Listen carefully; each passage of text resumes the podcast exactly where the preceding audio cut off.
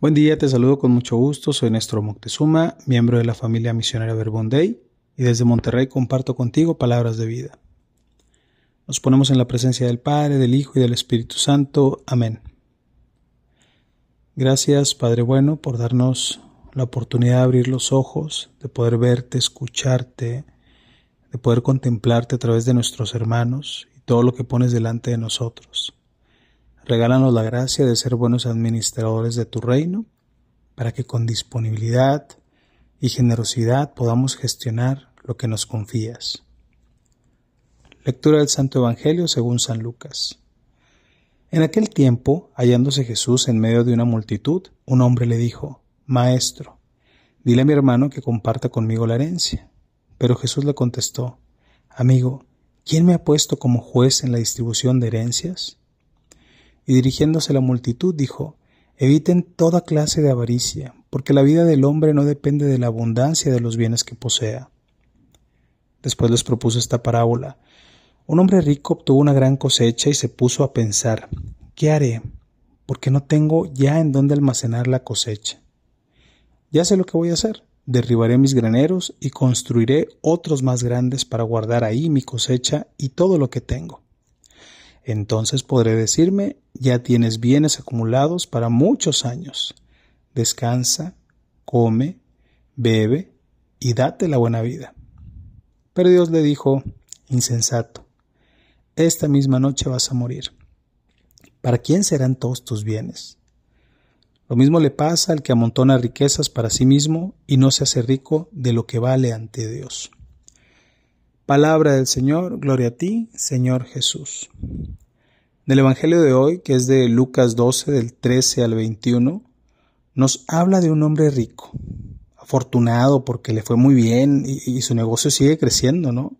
Y eso está bien. De hecho, en Deuteronomios 28, 8 dice, el Señor mandará bendición a tus graneros y a todo lo que emprenda tu mano. En otras traducciones dice, se te bendecirá en todo aquello que emprendas.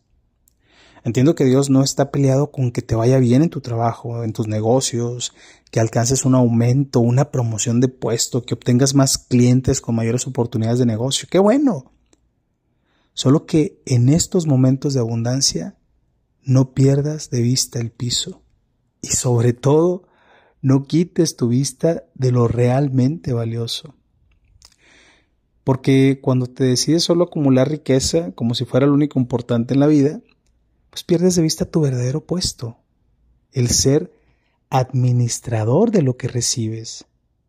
Ten presente que no eres el propietario ni dueño de nada, más bien somos canales que Dios utiliza para que su gracia llegue a muchos.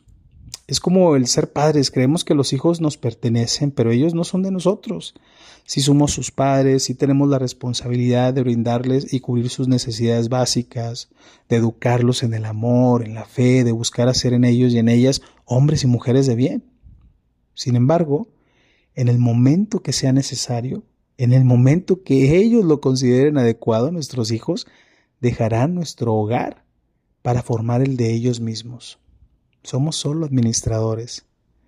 Qué valioso sería que pudiéramos comprender que somos los continuadores de la obra de la salvación de Dios y que dentro de, su reino pues buscamos construir lo que nos corresponde, no lo que le corresponde a Dios. Con esta parábola entiendo que, que es indispensable darnos un clavado en nuestro interior, voltear a ver nuestro corazón con una mirada desde fuera, salir de nosotros mismos para poder ver con una mirada objetiva. A ver, ¿dónde está mi riqueza? ¿En dónde tengo puesta mi atención en este momento, en este día, en este año, en esta semana? ¿Está en mi trabajo? ¿Se encuentra en mi relación de pareja? ¿En mis estudios? ¿Y a dónde me invitas Jesús a poner mi vida?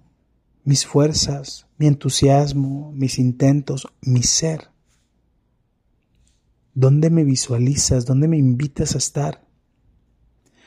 Pareciera que en muchos momentos la vida va muy rápido, ¿no? que no tenemos tiempo para nada. Justo hace un par de días veía una entrevista de, de Luis Gerardo Méndez, un actor mexicano, que decía, me gusta mucho mi trabajo, pero quiero hacerlo cada vez menos Quizá te guste mucho lo que haces, lo que creas de la nada, lo que construyes. Sin embargo, llega un momento en que deja de ser placentero por volverse obligatorio. Dejas de fluir para tener que cumplir.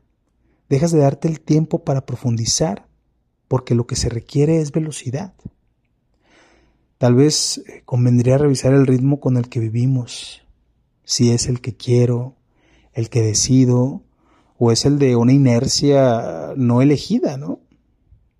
Y dando un poquito, un paso un poquito más para allá es preguntarnos, ¿estoy viviendo lo que quiero vivir realmente? ¿Qué es lo verdaderamente importante en mi vida? Dicen que el valor de las cosas está en el tiempo que les dedicas. Esto tiene que ver con la disponibilidad de tu tiempo. Hay personas a las que les dedicamos mucho tiempo y a otras menos. Hay proyectos por los cuales te desvelas y hay responsabilidades por las que solo das lo justo necesario. Este es un buen momento para detenerte y preguntarte dónde quieres invertir tu vida. ¿Qué disponibilidad tienes para los que te necesitan en este momento? y cómo te sientes en este momento de, generosidad para el reino. Por eso pidámosle a Jesús que nos ayude a ser conscientes de nuestro egoísmo para poder disminuirlo y así avivar más nuestra generosidad. Que podamos dejar de seguir acumulando de manera innecesaria para que sigamos aprendiendo que en el compartir encontramos más gozo y en el saber administrar podremos construir el reino donde todos podamos estar.